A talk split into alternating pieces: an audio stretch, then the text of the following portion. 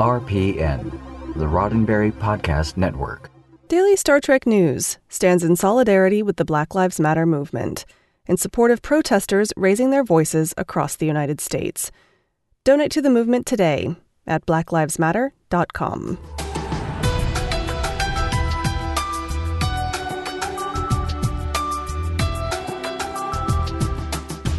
Hello and welcome to your daily Star Trek news from the Roddenberry Podcast Network.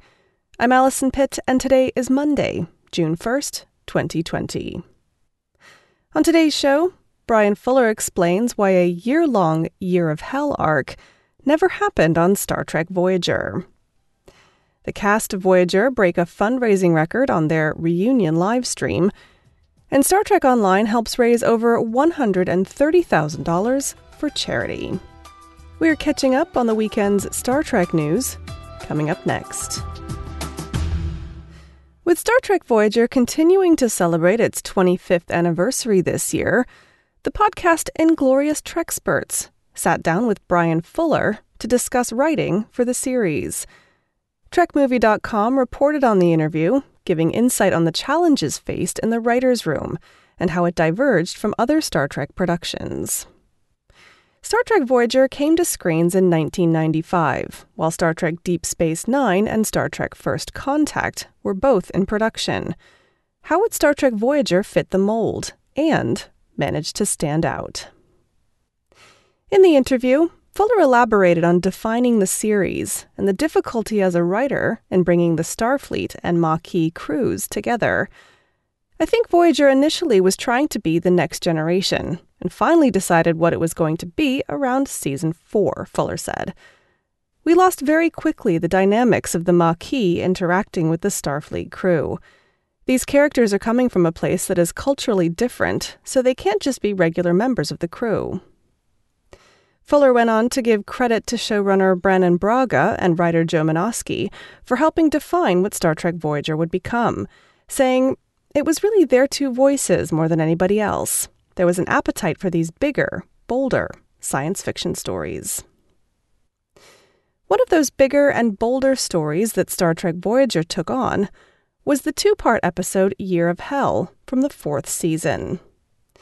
Originally pitched as a season long story arc, Fuller remembers feeling let down by the decision to only produce two episodes. We wanted Year of Hell to last the entire season, Fuller said, we would go back to it every once in a while to remind the audience that it's the larger story. Not everyone saw it in the same light. While Star Trek Deep Space Nine was a serialized production, that was not at all what one producer had in mind for Star Trek Voyager. Fuller reflected on this, saying, There was an interesting division between what Rick Berman wanted the show to be, which was episodic, and how we wanted to be, creative storytellers playing with the Star Trek toy box. To listen to the full interview, visit inglorioustreksperts.com.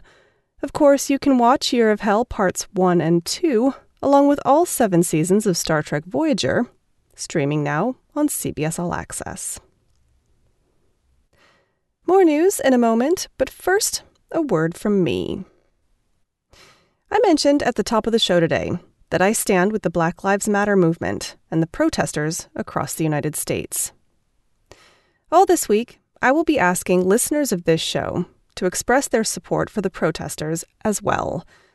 The Star Trek future we believe in is one in which every person's life has the highest value, and we don't get there without first proclaiming that Black Lives Matter. Today, please take the time to take action. Donate to Black Lives Matter at blacklivesmatter.com. Read about the protests and why they're happening, and educate yourself on ways that you can help. I've said it before and I will say it again. If you believe in a Star Trek future, there's no room for intolerance. Do your part. We're all in this together. And now, two stories about Star Trek groups doing good. Last week, the cast of Star Trek Voyager got together for a virtual 25th anniversary reunion. The live stream, part of the Stars in the House web series in support of the Actors Fund, took place last Tuesday and featured the entire main cast, appearing in rotation and generally reminiscing about their time on the show. And now, Deadline reports that donations from fans set a record for the most money ever raised for the Actors Fund in a single episode. The total donations for the day came to a whopping $19,225, beating out the previous record of $13,910 set by the cast of Glee. Stars in the House co hosts and creators Seth Rudetsky and James Wesley praised the fans who tuned in, saying, It came as no surprise that the Trekkies showed up in full force to see the reunion, but we didn't know their generosity would be so great as to break the single episode fundraising record. Stars in the House has now raised over $342,000 for the Actors Fund since its inception back in March. Other guests on the show have included the casts of The Love Boat, Frasier, and Desperate Housewives. If you missed the live stream and you'd like to watch it back, you can do so on the Stars in the House YouTube channel. You can also still donate to the Actors Fund, which is a national human services organization that provides a safety net to performing artists and entertainment professionals. To do that, please visit starsinthehouse.com. Earlier this month, Perfect World Entertainment, the publisher of Star Trek Online and its sister game Neverwinter, announced that it would be raising money for two charities by offering exclusive digital bundles through groupees.com. The promotion ended last week, and when the results were tallied, the two games had raised over $130,000 for Pop Culture Hero Coalition and the Bay Area chapter of the United Way. In the promotion, players could purchase codes for exclusive digital items in Neverwinter and Star Trek Online for either the PC or gaming console versions. Among the goodies on offer for Star Trek Online were a heroic tribble, the special title Heroic, and playable starships. The total of $130,313 that was raised from the sale was split evenly between the two charities. Pop Culture Hero Coalition was founded by Star Trek Deep Space Nine's Chase Masterson and uses pop culture to help educate children and combat bullying and other forms of intolerance.